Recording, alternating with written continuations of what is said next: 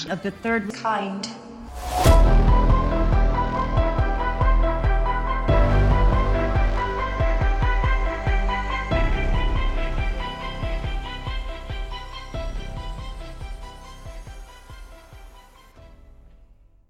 Welcome to Theories of the Third Kind. My name is Aaron, and I am one of your hosts. There is another host that is joining me today, Danielson. Hey guys. Now, real quick, before we start today's episode, I just want to say that if you would like to support the show, then there's a few ways that you could do that. One of the ways is Patreon. Each week, we release a Patreon exclusive episode that only Patreon supporters can get access to.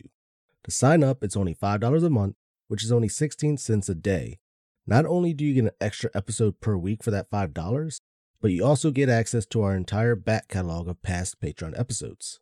In total, we have over 85 extra Patreon episodes, which is over 105 extra hours of listening pleasure. So, to see this full list of Patreon episodes, you can go to our website, theoriesofthethirdkind.com, and click on the Patreon episodes tab.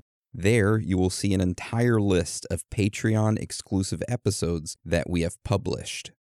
Also, today, we added another Patreon exclusive episode, which is over Kellogg's.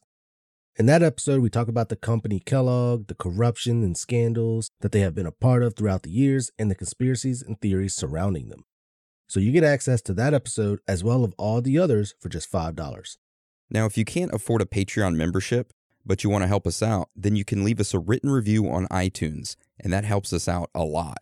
However, don't feel pressured to leave us one if you don't want to, then that's fine.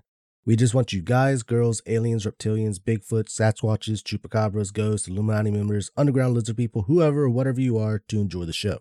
And that is the end of the announcements. So today's episode is over Nestle.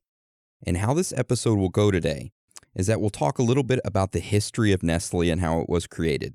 And then we'll get into the meat of the episode, which is mainly about the scandals that they have been involved in and the corruption and all this crazy stuff I never even knew about Nestle.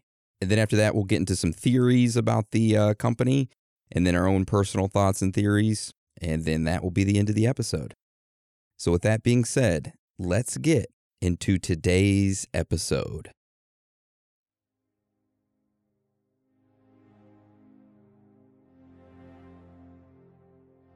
What if we told you that the world's largest food and drink supplier is quite possibly one of the world's most corrupt corporations? They partake in unethical business practices, such as taking clean drinking water in areas that sorely need it. They participate in human trafficking and child labor, as well as exploit poverty stricken mothers in third world countries. They were named as one of the biggest polluters to the environment and is one of the most hated companies in the entire world. This is Nestle. All right. So today's entire episode, like I said, is going to be mainly about the scandals and corruption surrounding Nestle. However, before we get into that, we first have to start off with the history of the company and how it got created. So, Dan, do you want to start that off for us? So, the history of Nestle starts way back in the 1800s. During this time, milk was sort of a prized commodity. Refrigerators were uncommon, so people had issues keeping milk fresh and storing it. Now, because of this, individuals started experimenting with methods of keeping milk fresh, and voila, condensed milk was created. Now, for those of you that don't know what condensed milk is, it's basically regular cow's milk that has had the water removed from it. Now, removing this water from the milk, it turns it into condensed milk, and it has a longer shelf life compared to regular milk. So that's just a little FYI for you. So, in the 1860s, two brothers named Charles and George Page had an idea they wanted to create a production facility for condensed milk. However, they needed an abundant supply of fresh milk. Well, lucky for them, Charles was a U.S. diplomat to Switzerland, and he knew that Switzerland contained an ass load of cows that made for a whole lot of milk.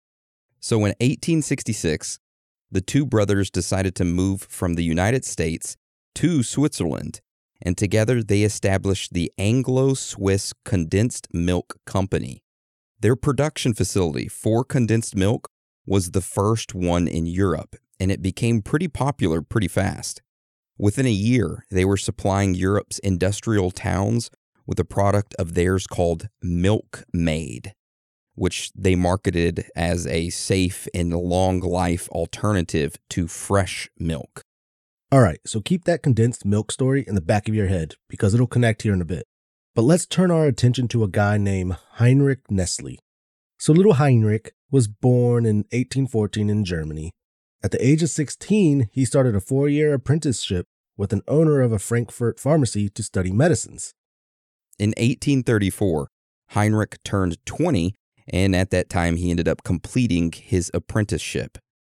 Shortly after that, he moved to Switzerland, where he was officially authorized to perform chemical experiments, issue prescriptions, and sell medicines. Now, just a random little knowledge nugget, right quick. Uh, but during this time, Heinrich decided to change his name from Heinrich Nestle to Henry Nestle. All right, so moving forward. In 1843, Henry started to become involved in the production of rum and vinegar. He also began manufacturing and selling carbonated mineral water and lemonade. Around 1867, Henry noticed that there was a high death rate among infants and fresh milk was not always available in towns. And to top all of that off, breastfeeding was starting to be viewed as an unfashionable option. Because of this, Henry decided to make an infant formula.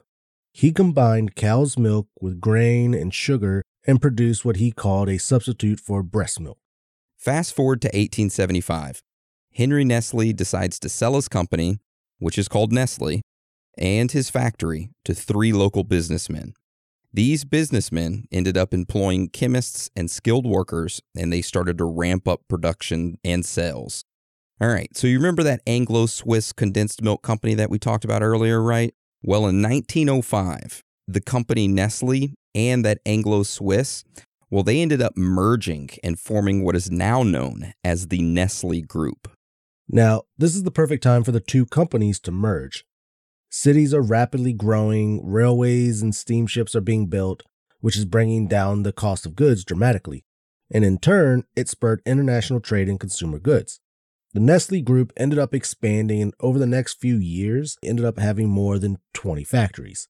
And they started establishing a sales network that spans across Africa, Asia, Latin America, and Australia. As Nestle was continuing to grow, World War I broke out, and in 1914, the demand for condensed milk grew dramatically. The milk was long lasting and easy to transport, which made it popular with the armed forces. For example, in 1915, the British Army started issuing Nestle canned milk to soldiers in their emergency rations. By 1917, Switzerland then started to experience milk shortages. And because of this, Nestle began buying processing facilities in the United States and Australia. And by the end of World War I, they had over 40 factories worldwide. After the war, military demand for canned milk declined dramatically, which this caused a major crisis for Nestle. Around the same time in 1929, the Wall Street crash occurred which kicked off the Great Depression. This Great Depression reduces individuals' abilities to purchase any of Nestle products, which in turn hurts the company.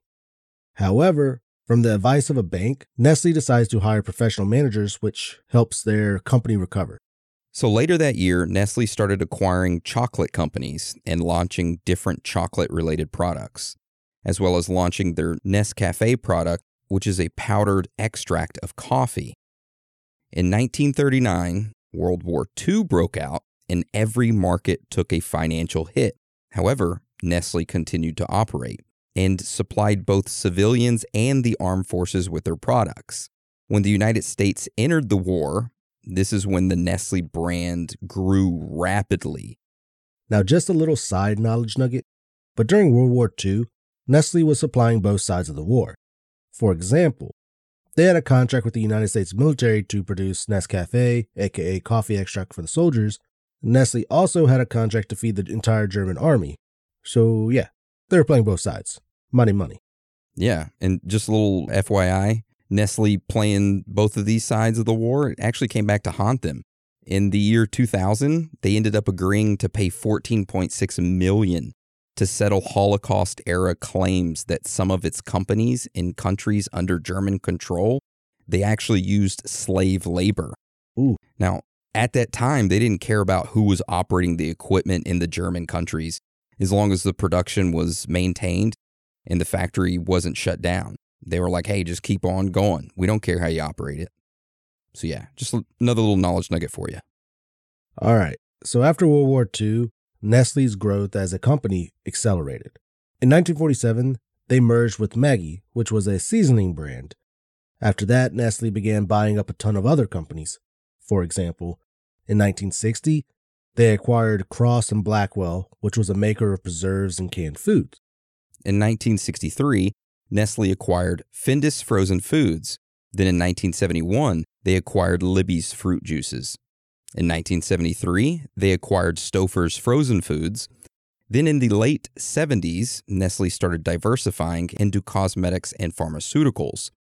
They acquired a stake in L'Oreal, which was the world's number one cosmetics company. And they ended up buying Alcon Laboratories, which was the number one company in eye care products.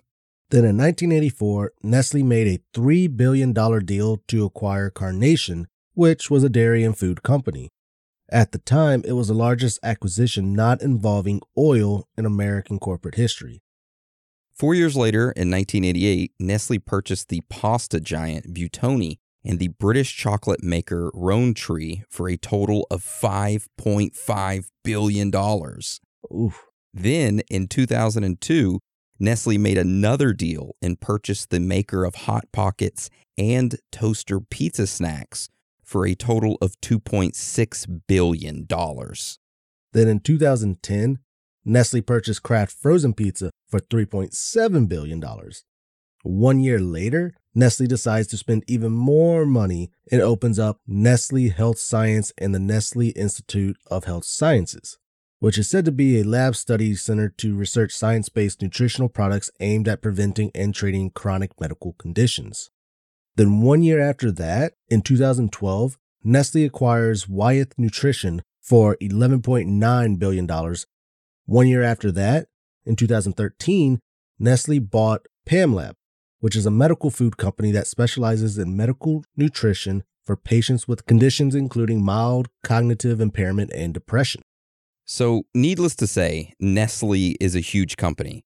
They have over 2,000 brands with a wide range of products, including coffee, bottled water, milkshakes, candies, breakfast cereals, infant foods, refrigerated food, ice cream, and even pet food. Nestle also produces pharmaceuticals. The company has over 400 factories in 86 countries and has operations in every country of the world.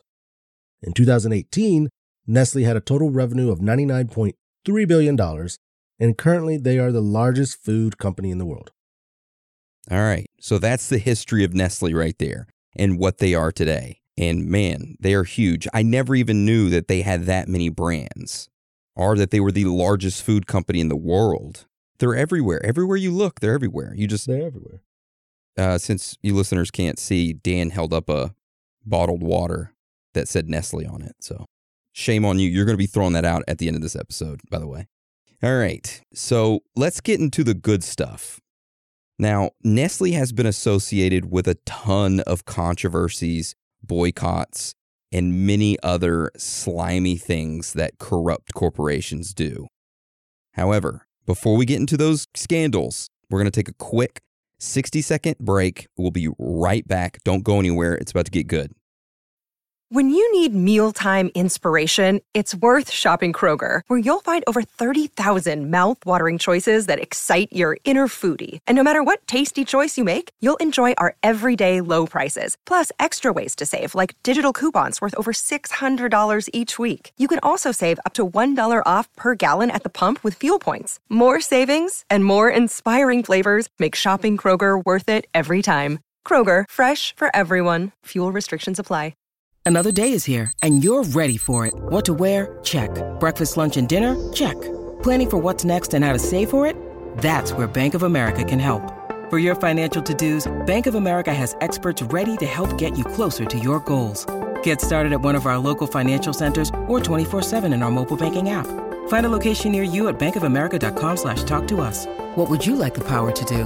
Mobile banking requires downloading the app and is only available for select devices. Message and data rates may apply. Bank of America and a member FDIC. All right, welcome back. So, Dan, do you want to start it off for us and tell us about the first scandal? All right. So, our first scandal that we are going to talk about revolves around water. Now, not many people know this, but Nestle is actually the world's largest producer of bottled water. Currently, Nestle sells bottled water under 72 brands in 160 countries.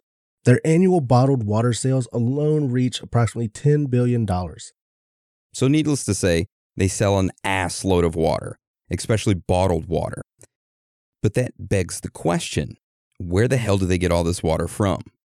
Well, that's where a lot of this controversy comes from. So Nestle ends up buying its water from quote unquote freshwater sources, and then they turn around and resell it for an immense amount of profit. For example, Nestle agreed to pay Ontario, Canada $3.71 for every million liters of water that it pumps out from their underground aquifers. Nestle then turns around and packages that water up into bottled water and sells it to the public for as much as $2 million for every million liters, which that is an insane profit.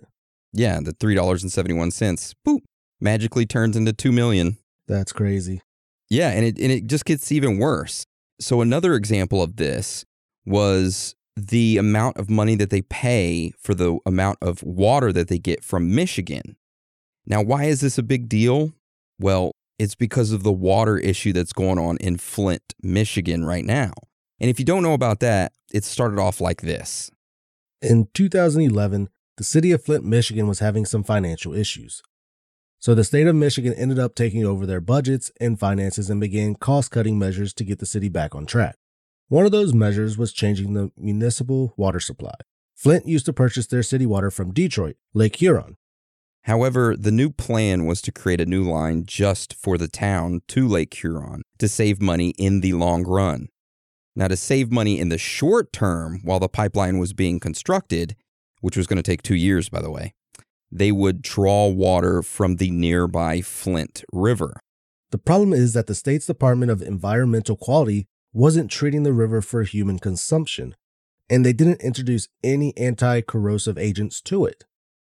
This made the water from the Flint River start corroding the pipes that led to people's homes.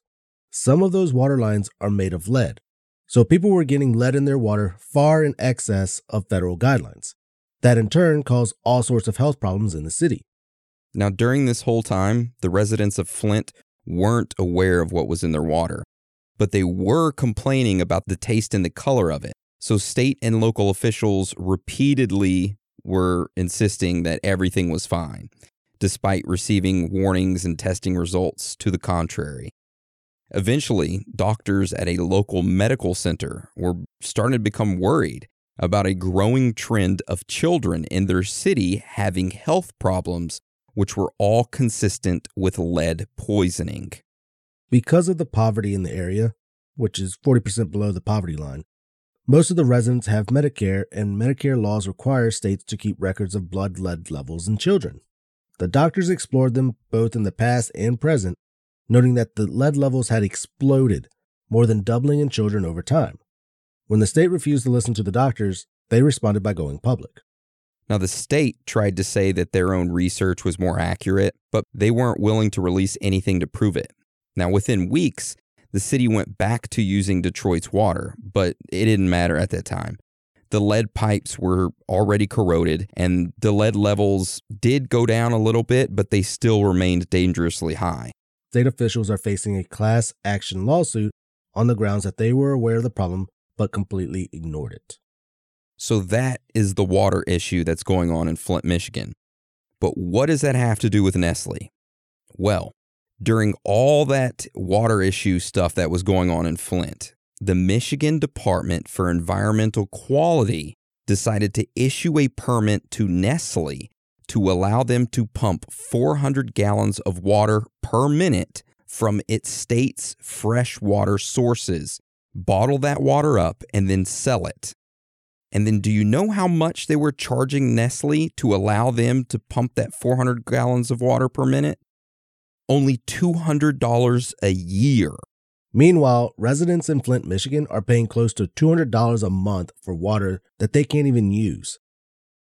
Now, another fact worth mentioning about Nestle and water was that back in the year 2000, Nestle and a few other large food corporations actually went to the World Water Forum in Netherlands, where leaders of corporations got together and talked about water and it being a human right to have access to fresh water.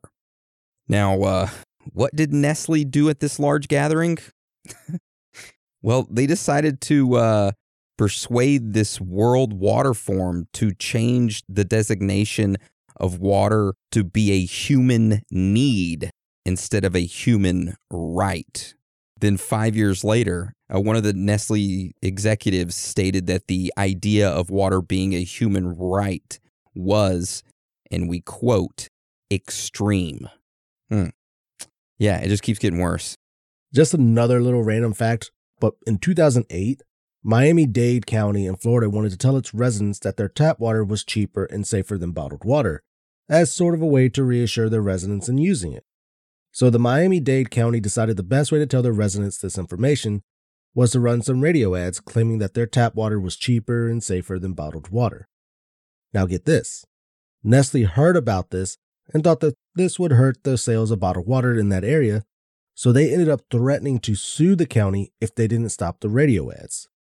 Yeah, the county was just like, hey, we want to run ads on the radio to let the residents know that, hey, the water's safe to drink and it's safer than bottled water. Nestle heard about this, was like, uh uh, uh uh, we're going to sue you if you do that. How could they sue them for that? I don't know. It, it's going to get worse. It's going to get worse because the scandals don't stop there. So between 2011 to 2017, the state of California had a record breaking drought, and the citizens there were being told, hey, ration their use of water. You know, you can't use that much. Don't water your lawns anymore, all that stuff.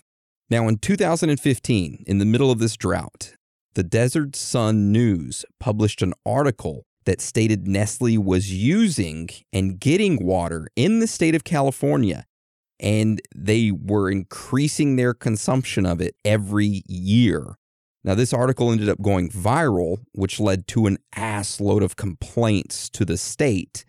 And then finally, it led to an investigation by the water board into Nestle. Now, what this investigation found was crazy.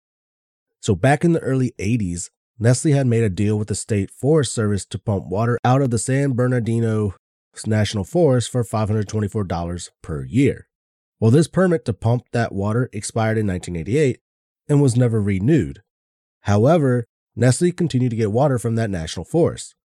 The investigation found out that until 2015, Nestle had pumped an average of 62.6 million gallons of water per year from that national forest.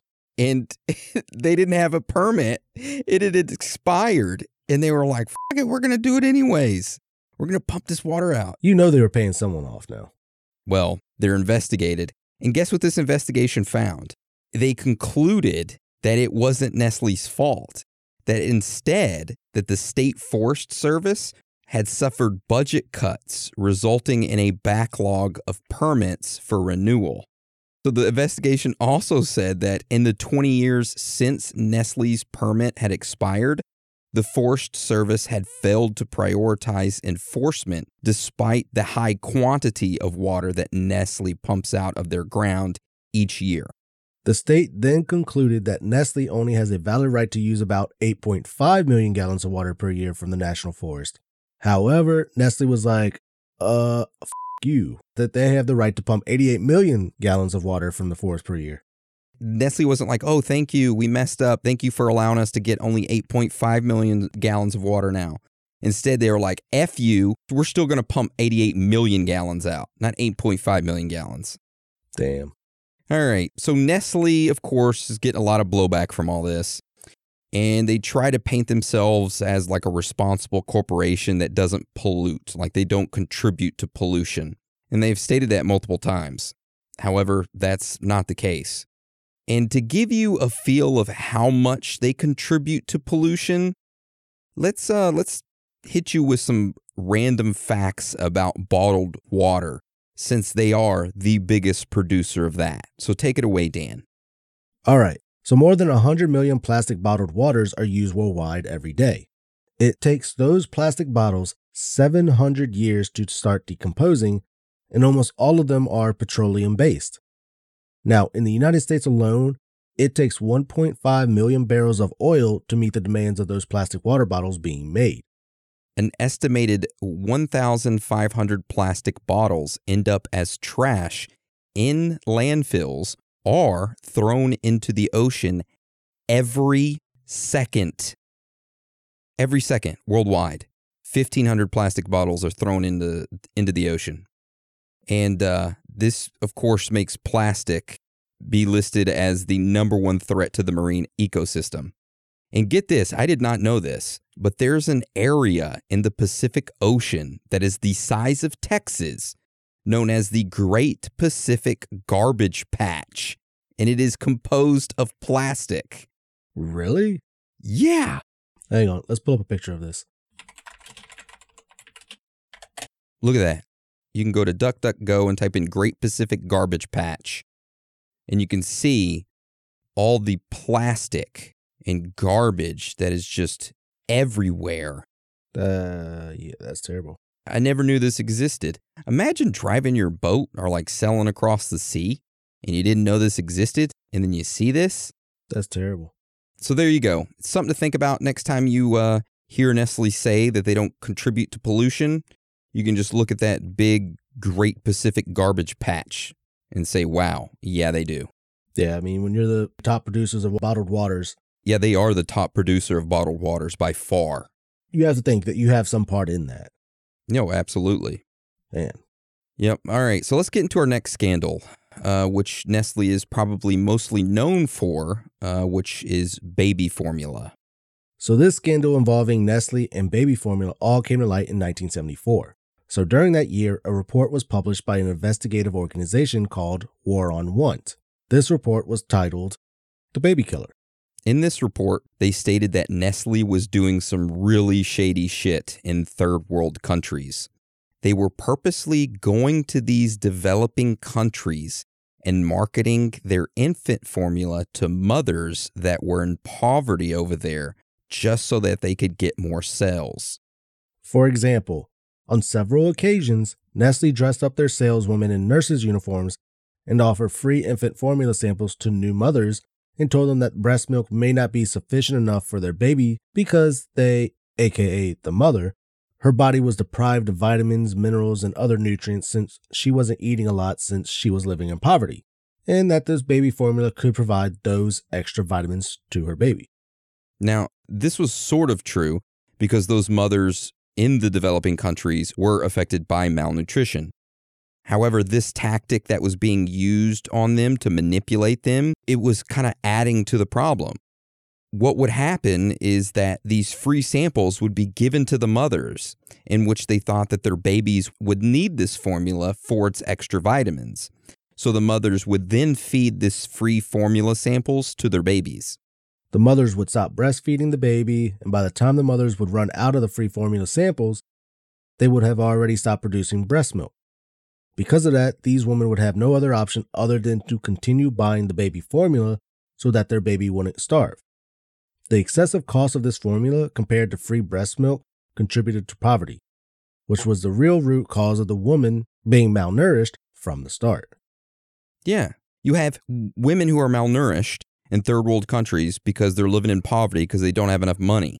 So then you have these nurses come in and say, hey, you're malnourished. You can't give your baby enough vitamins to your breast milk. Give them this formula. So they start feeding them this formula. And by the time they get done with the free samples, their breast milk had dried up and they couldn't breastfeed the baby anymore. And the mothers were stuck with having to buy this formula now. The deception to pretend to be nurses. And it wasn't just those fake nurses. This was actually the hospitals that were doing it too. So another thing that the report published was that Nestle was spending money on improvements to hospitals in that area. Nestle would go to these hospitals in the area and say, hey, uh, we see you need this, this, or this improved on your hospital. We'll pay for that in exchange for you giving out baby formula to new mothers. So it's a win win. You can provide this baby formula to new mothers, and we'll give you improvements to your uh, hospital. In many of the cases, the hospitals were like, hell yeah. However, it started to be reported that the hospital staff were feeding these newborns uh, with Nestle's formula during their stay and would send these mothers home with a free can and bottle, trying to establish the potential for like the lactation to cease or the baby to reject the breast milk. So basically, exactly the same thing that they were doing with the fake nurses, they were doing in actual hospitals. This unethical promotion and false marketing led to malnutrition and infection in infants. This would have been completely avoidable if Nestle had not intervened to create a market for breast milk substitutes where there was not one previously. Now, this report kind of went viral about Nestle being shitty and uh, doing this to the mothers over there, and all the news stations started talking about it. This in turn caused people all around the world to start boycotting Nestle.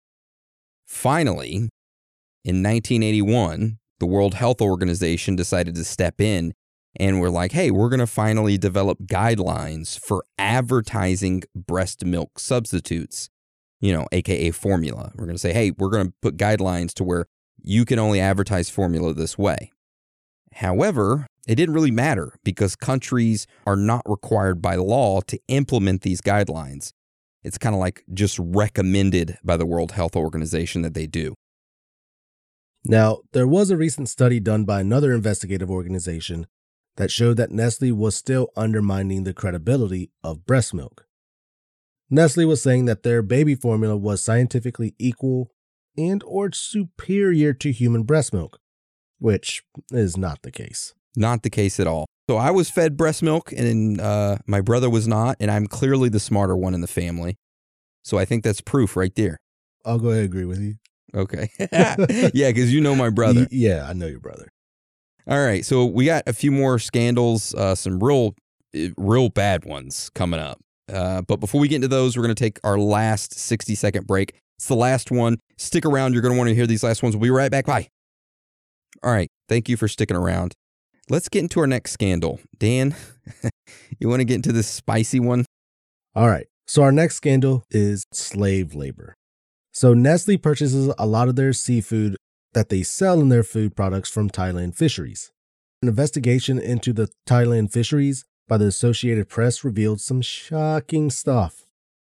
Yeah, the Associated Press stated that uh, what happens at these Thailand fisheries is that they don't have enough workers. So, what they do is they go to poor countries such as like Cambodia and they find immigrants over there that need work. And these Thailand people who run these fisheries for Nestle, they go over there, they tell these workers in Cambodia, hey, I can take you to Thailand. So they kind of sneak them into Thailand and they're charged these illegal fees. Like they're say, hey, I, since I brought you over here to work, you're going to pay me back X amount of dollars. And how you can do that is that you're going to work for this fishery and you're going to pay off that fee that I'm going to charge you for bringing you over to Thailand as a worker, which that's totally illegal and considered slave labor. This ends up trapping the immigrants in that job on many occasions, the fishing nets are too heavy and the workers will get pulled into the water and just disappear. Or if someone dies on the boat that is an immigrant, they just get thrown into the water and then left there. So these type of reports were being spread all across the world. And Nestle was like, "Oh shit, here we go again." And they decided to launch their own investigation into this Thailand fishery. Their findings were made public, and it revealed that almost all other companies that source their seafood from Thailand, which is the world's third biggest seafood exporter, by the way, were entwined in this abuse. so Nestle was like, yeah, look, okay, we found that there's slave labor going on, but look, we're not the only other company that's doing it. There's all these other companies that are doing it as well. so they kind of spread the blame to everybody else as well. Um, but Nestle came out with a statement and said that they promised to take action to improve workers' conditions and find more ethical ways in sourcing seafood. And if that wasn't bad enough, it gets worse. Oh, yeah, it does. In 2005, the International Labor Rights Fund filed a lawsuit against Nestle on behalf of three Malian children. This lawsuit alleged that these children were trafficked to West Africa and forced into slavery, working at a cocoa plantation owned by Nestle, where they experienced frequent beatings. Yeah, so pretty much child trafficking. Nestle didn't take any questions about this lawsuit and continued to delay the suit until 2010. And get this, you want to know why they decided to delay it until 2010? It's because the U.S. District Court for the Central District of California at that time determined corporations cannot be held liable for violations of international laws. So, this in turn made Nestle able to dismiss the suit that was filed against them in 2005 for child trafficking, to traffic children to West Africa to use them as workers. So corporations can do that and not be held liable. Completely messed up. See, I figured that wouldn't take an effect until 2010. So even though it was filed in 2005, they still get charged with that shit. That's how I'd see it. No, and that's just in California. Keep in mind, it's not federal yet. That was just in California where that was determined. However, what you're going to go over next, it turns it national. A 2012 report by the Fair Labor Association found numerous serious violations of Nestle's own child labor policies among its suppliers. In 2021, the U.S. Supreme Court ruled that Nestle could not be sued in American courts for child slavery on the African farms run by its suppliers. Yeah, so they went after them federally, and then 2021, the U.S. Supreme Court, which this year, U.S. Supreme Court was like, eh, Nestle can't be held liable for uh, child slavery is going on. And uh, just a little knowledge nugget to add to this section. In 2006, the International Labor Rights Committee, they ended up filing a lawsuit against Nestle in the US courts accusing the company in torture and murder of a Colombian trade union leader by paramilitary forces in which Nestle had a long standing relationship with. So, is what essentially they were saying is that this International Labor Rights Committee said that, hey, Nestle had a brand over there in Colombia, and this brand had a union leader that was causing issues with Nestle. And Nestle got a hold of some paramilitary forces and was like, hey, we're having some issues and those forces went and captured that trade union leader and tortured and murdered him. Oh my God. And that lawsuit by the committee was like, hey, Nestle is the one who caused all this. So, um, what happened to that lawsuit? Well, that case was also thrown out uh, and dismissed due to, and I quote, corporations not being held liable for violations of international law. So, pretty much anything outside of the U.S., Oh, we don't mess with that.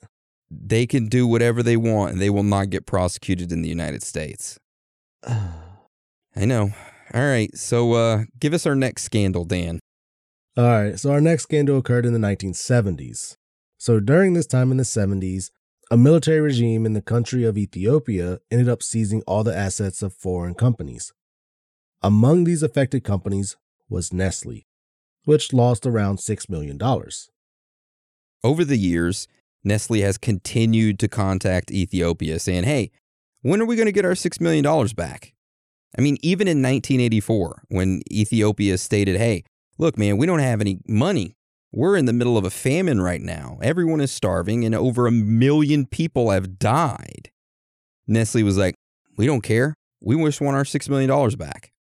And they kept on hounding them. This continued all the way even until 2002 after a three year drought and again on the brink of famine and the Ethiopian government being broke, Nestle was still like, hey, we want our money back. This entire time, the Ethiopian government was like broke as shit and they were in a famine. Nestle was like, we want our $6 million.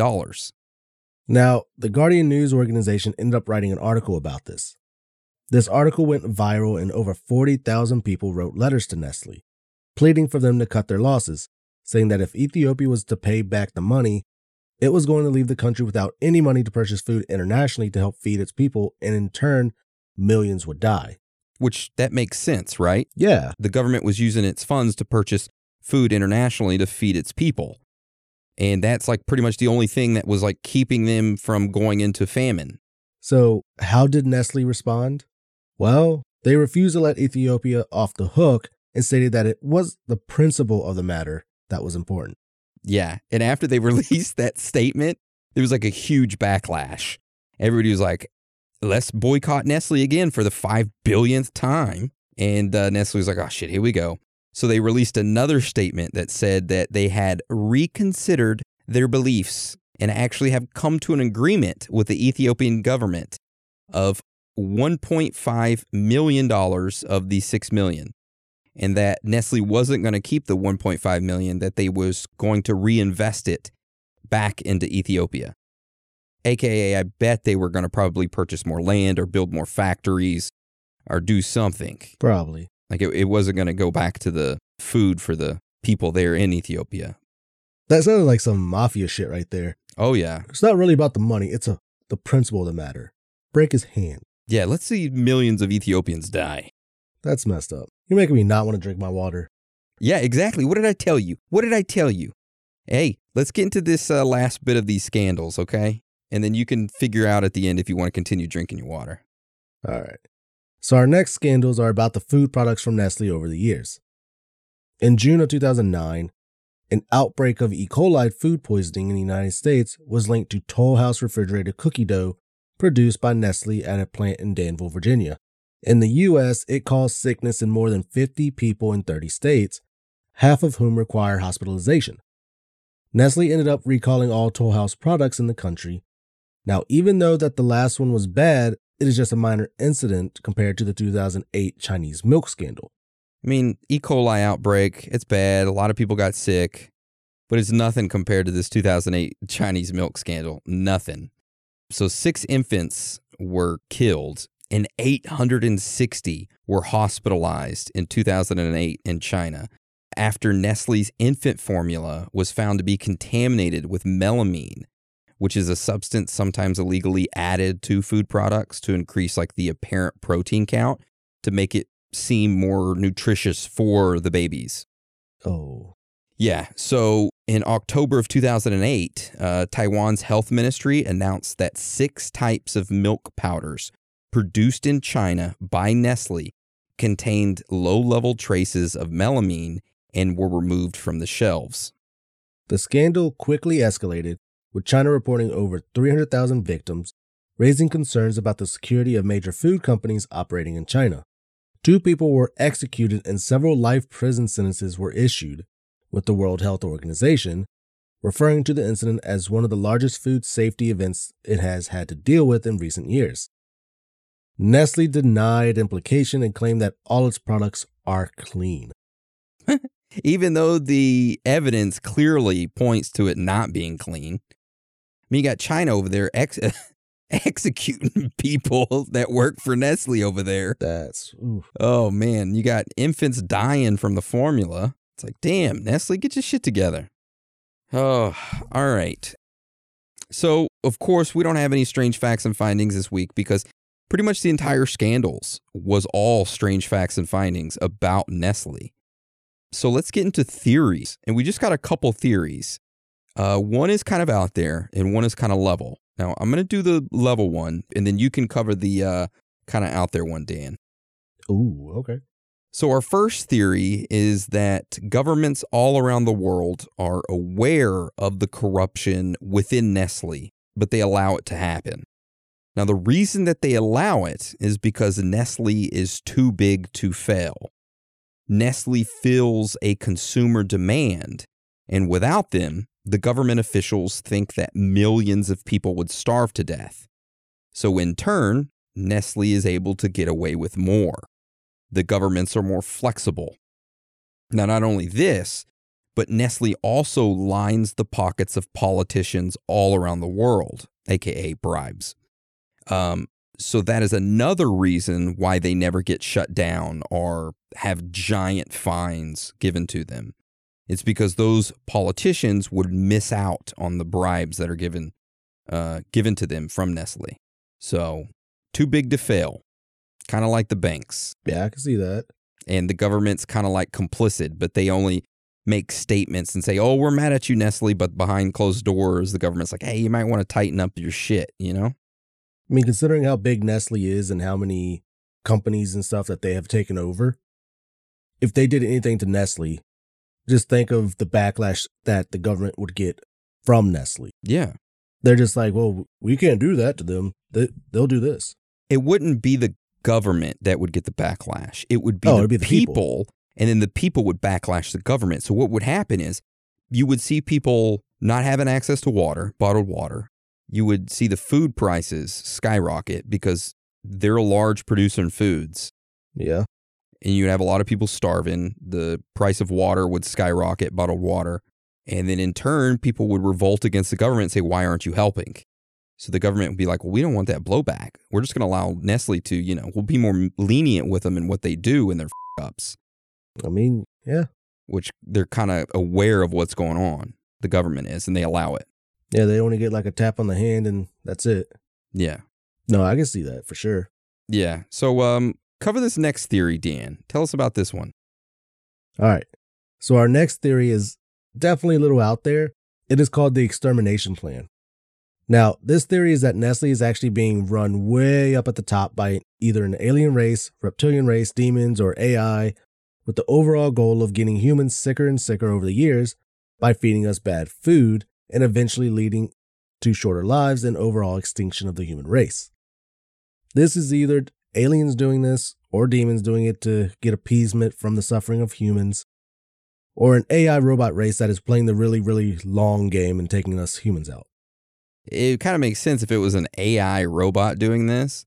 That theory breaks it down. If it was an extermination plan, it would either be an alien race, reptilians, demons, or AI. That the demons aren't really wanting to exterminate us, they're just wanting to make suffering of humans and it gives them like happiness, right? Or gives fulfills their needs. The other one is aliens are doing this and taking us out, which I think they'd have like a better way you know, they just release some crazy disease and we all die. Um, the next one would be robots are doing this. And some people would say robots wouldn't do like a long game, you know, like take hundreds of years to exterminate the human race by feeding them garbage and just waiting for them to all die of sickness from this bad food. But then again, you got to think about robots. They don't they don't have to worry about lifespans. They live forever. So our couple hundred years is nothing compared to them living for however long they can, you know? Say if it was alien race, reptilian race, demons, or something like that, the shorter our lives just shows the longer that they live. And you know, when someone lives, say, like, even if a human lives over 100 years, like, it's like, holy shit, that's amazing. Think of these like aliens, reptilians, that they live longer than us. Way longer. Like the Nephilim. They live longer. They're praised as like super beings, gods, stuff like that. So shorter our lives, they would be praised more because now they're living, they're just thinking like not even actually knowing that if they're like aliens, reptilians, but just super beings. Okay. So they would be praised more. I mean, I don't know. What if it's just an experiment ran by them? They're saying, hey, let's see what happens when we feed these humans this kind of diet over an extended period of time. Oh, what if it's just like governmental studies over a long period of time, right? Nestle has over 2,000 brands. Yeah. These government or the Illuminati, right? Let's just hypothetically say that the Illuminati wants to test something on the public. Well, how do you test this medicine or disease or whatever on the public?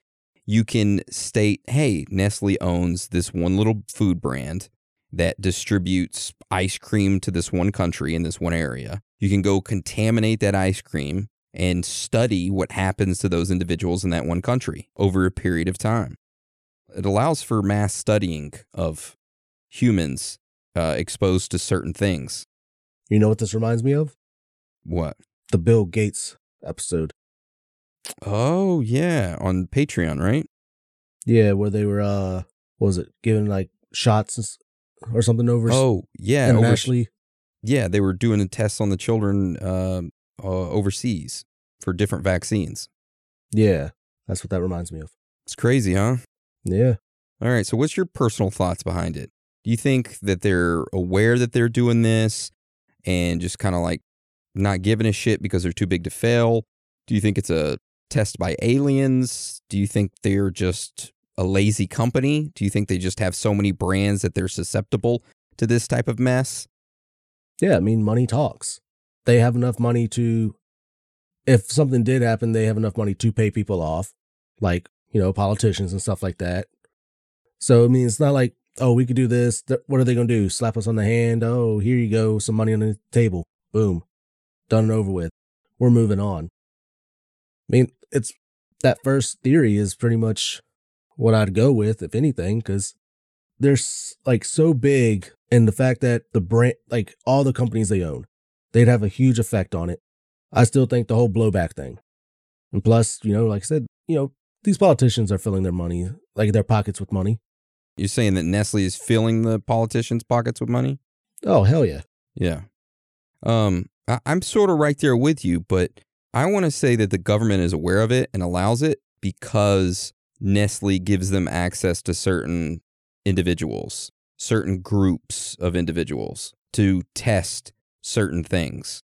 And then not only that, but I think that they know, the governments know that, hey, these bad products that are being pushed out, not contaminated, but, but bad for you, like the sugar and all that stuff, is allowing more of the citizens to become obese and allowing them to become more quote unquote brainwashed with like sugar and all that stuff and all they care about is food which in turn makes them more easier to be controlled right? So you have out of shape sugar filled obese citizens who are not going to rise up against the government and question anything they do or say yeah i mean nestle is dabbling in pharmaceuticals now and stuff and they have like research facilities yeah they have health research facilities that is used to be like, hey, let's publish this paper that states, hey, our foods aren't bad. You know, if they get backlash on like their frozen foods, they'll release this peer, quote unquote, peer reviewed scientific paper that says scientists find that there's no link to heart attacks and cancer or obesity and cancer. And that's in that, that would be like if some people were, would say, like, hey, this Stouffer's chicken has too much sugar in it or some shit like that. And sugar causes heart failure, you know, then that uh, Nestle's medical team would release that peer reviewed paper. Then, boom, the media would say, oh, no, this peer reviewed paper says that sugar is not linked to heart failure. Shit like that. They use it for their own. Yeah, Nestle Health Science and Nestle Institute of Health Sciences, which we said earlier, their aim is to research science based nutritional products aimed at preventing and treating chronic medical conditions. It's like, oh, we're we're actually trying to help you, but no. So their food causes that. Yeah. Health problems. And they're using their that that that research facility to kind of like discredit what the people are saying about their food. Yeah, we've done our studies. It's safe. Y'all are wrong. Exactly. yeah. Overall, this this company's shitty. In my opinion, I don't think anybody should go buy Nestle products. You know what? Nestle, you can go f- yourself. How about that? All right. You got anything else you want to add to today's episode before we transition uh, the on the scene for this week? You really make me not want to drink my water now. I wouldn't. I'd throw it out. Is this Nestle right here? No. This this one right here. We have the same water. Yeah. pH plus 9.5. That's what I'm talking about. All right. Well, I appreciate everyone for sticking around for today's episode. We're now going to move to our on the scene. Hell yeah. So, if you're unfamiliar what uh, on the scene is, it is where a listener goes on the streets and asks any unaware individual about any conspiracy that's going on in the world today. And if you want to be a part of it, all you got to do is take your phone and go record somebody asking them questions and make sure it's less than two minutes long and then send that audio recording to either Dan or me at Aaron at theoriesofthethirdkind.com or you can send it to Dan at theoriesofthethirdkind.com and it will be played. All right. So for this week's On the Scene, it is from Nathan and we're going to play that right now. Okay, so I'm here with my girlfriend, Mary Ellen. I'm going to ask her a couple questions and see what she thinks about it. What are your thoughts about aliens? Um, I don't believe in aliens, and I never really have ever believed in them. Why? Um, mainly because there's not enough evidence or proof that kind of makes me believe they exist. Usually it's explained or kind of debunked. Okay. Uh, what are your thoughts about black eyed children? Um, I heard about that one from a podcast, um, and it's definitely creepy as hell. Um, I don't know what to think of it. I guess, like I said, no no evidence, but for some reason, the thought of it still scares me. Would you answer the door if a black eyed children came to your door? Hell no. And last question What are your thoughts about Bigfoot? I think Bigfoot exists. Why? Um, I don't know why, because I've done research in that too, and I guess there's some evidence or some pictures that I've seen that either haven't been explained or I don't know. I just I feel like that's more believable out of all of them. And do you think they still exist? No, Okay. Thank you. All right. That was good on the scene this week. That was pretty good. Thank you, Nathan. And Mar- was it Mary Ellen? Yes. Right. I was just making sure. She had a good voice. Mary Helen or Mary Ellen? Mary Helen? I'm not sure which one. Yeah. I apologize. The quality was good. Good speaking voice. Yeah. And quality was great. That made Aaron happy. It did. You know what? You know what I appreciate? I appreciate good quality recordings. And that was a pretty good one. I, I really appreciate that. Good quality questions, too. Clear, straight to the point, Yeah. and good answers. Now, it makes me question though. She doesn't believe in aliens, but does that involve UFOs as well? Because I mean, there's a lot of UFO evidence. Well, hey, there's people who say that UFOs and aliens are two different things. That UFOs are not spaceships, that they're actual beings from different dimensions that travel around looking like spaceships. So pretty much like Transformers, okay. interdimensional I, Transformers. honestly, that's the first time I've ever heard that. That's Oh. interesting. yeah, it's weird, makes you think. But anyways, thank you, Nathan and Mary Ellen, for the wonderful on the scene this week. Yes, thank you. All right, so now we're going to move on to shout outs. You want to start off first, Dan, with your shout outs on Facebook? Yep, I will. I will start off then. So for Facebook, I have Chris W, Jeff H, Abby and Stuart P, John N, Stephen O, Bella M, Robert M, Alex C, Tyler G, Queen La D, and Tina P from Facebook. Then uh, I got two from Instagram, which is uh Tavon and his girlfriend. I don't know how to say her name. Chrysler Chryslerine or whatever. Something like that. I'm sorry. I don't know how to say it. And then uh Lil Mac.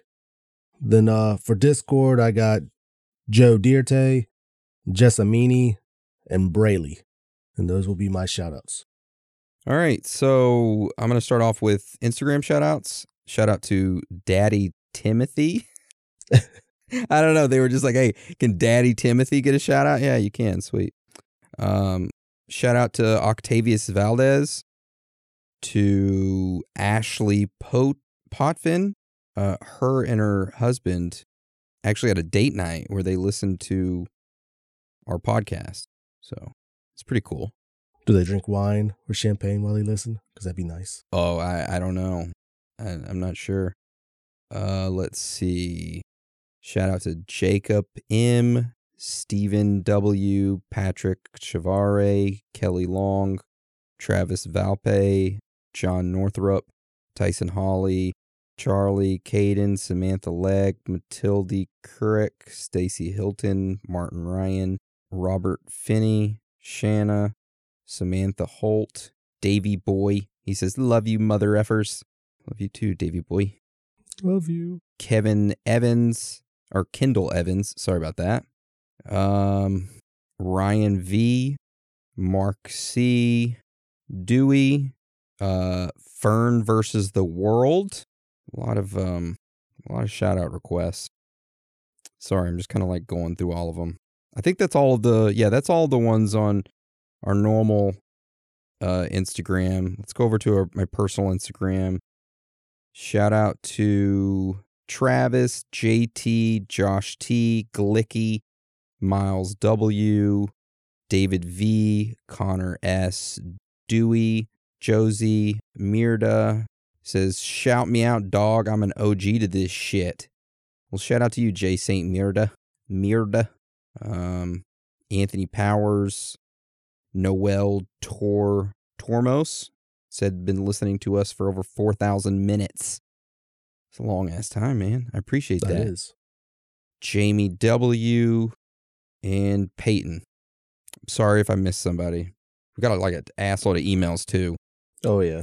Oh, man, I'd have to save those shout outs for next week because it's a lot of shout outs on the email. We've gotten a ton of email emails about stories and things and we're we're just trying to, you know, make our way through all the emails and still do the research for the episodes and still publish the episodes each week and it's hard just the two of us, you know. Anyway, so that's We can make it if we try. We can make it if we so try. that's the end of my shout outs. You got anything else you want to say before we go into uh free talk? No, I'm good with shout outs, I think. All right.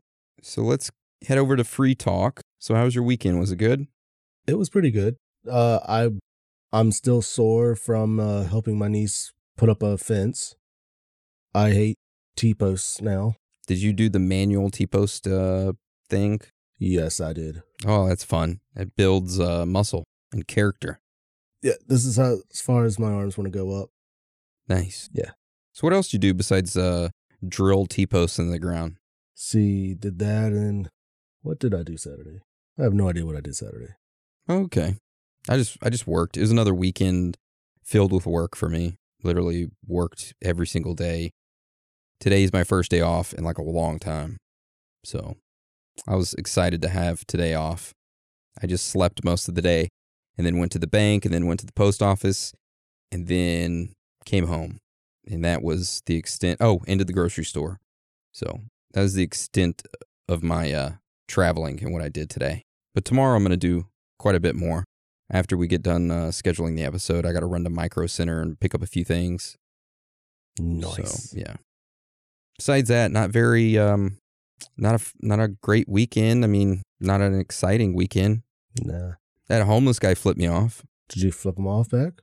No, no, I didn't flip him off back. I was like, man, he must be going through some shit. Just to randomly flip me off. Maybe that was an invitation. I was, okay, hold on. Let me tell you the story. So I'm driving to work pull up at the stoplight and I got to turn right. He's in my blind spot. He's walking across, but he's jaywalking. You know, he's not supposed to be walking. But as I start barely scooting out ahead, I hear somebody say, Hey, hey. And I stop. And I'm like, What the hell is that? And he comes walking past my blind spot, my front windshield. I'm like, Oh shit. So I back up and I give him like the little like hand up, like, I'm sorry. I mouth, I'm sorry. And he just gives me the freaking bird. You as he continues walking. And I'm like, You're lucky I don't get out and beat your ass. I didn't say that, but I thought it. And then I was like, Look, I don't got time for this shit. I gotta, I gotta head to work. And then the entire time at work, all I thought about was like, that homeless guy was jaywalking and he flipped me off. So that's my question. Why didn't you flip him off? I should have. In that situation, I think it and I thought, you know what? I think, uh, you know, I thought maybe he's going through a tough time. Maybe he's getting like bullied by other homeless people. I mean, I I don't know what he goes through, you know? I don't know what other people go through. no, it's tough out there. Yeah. They got the Omnichrome Transformer variant going around now. Oh yeah, you get turned into a transformer, or no, Yeah. Decepticon, because transformers are good. I wonder what the next variant's going to be called. Uh, Necronomicon. Probably. all right. Well, I want to thank you all for joining us today. And again, thank you for the support. You are amazing, every single one of you. So, with that being said, Dan, you want to roll us out? Sure will.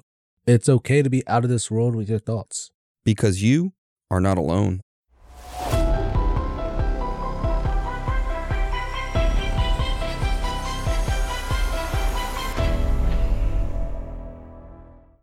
This is the story of the one.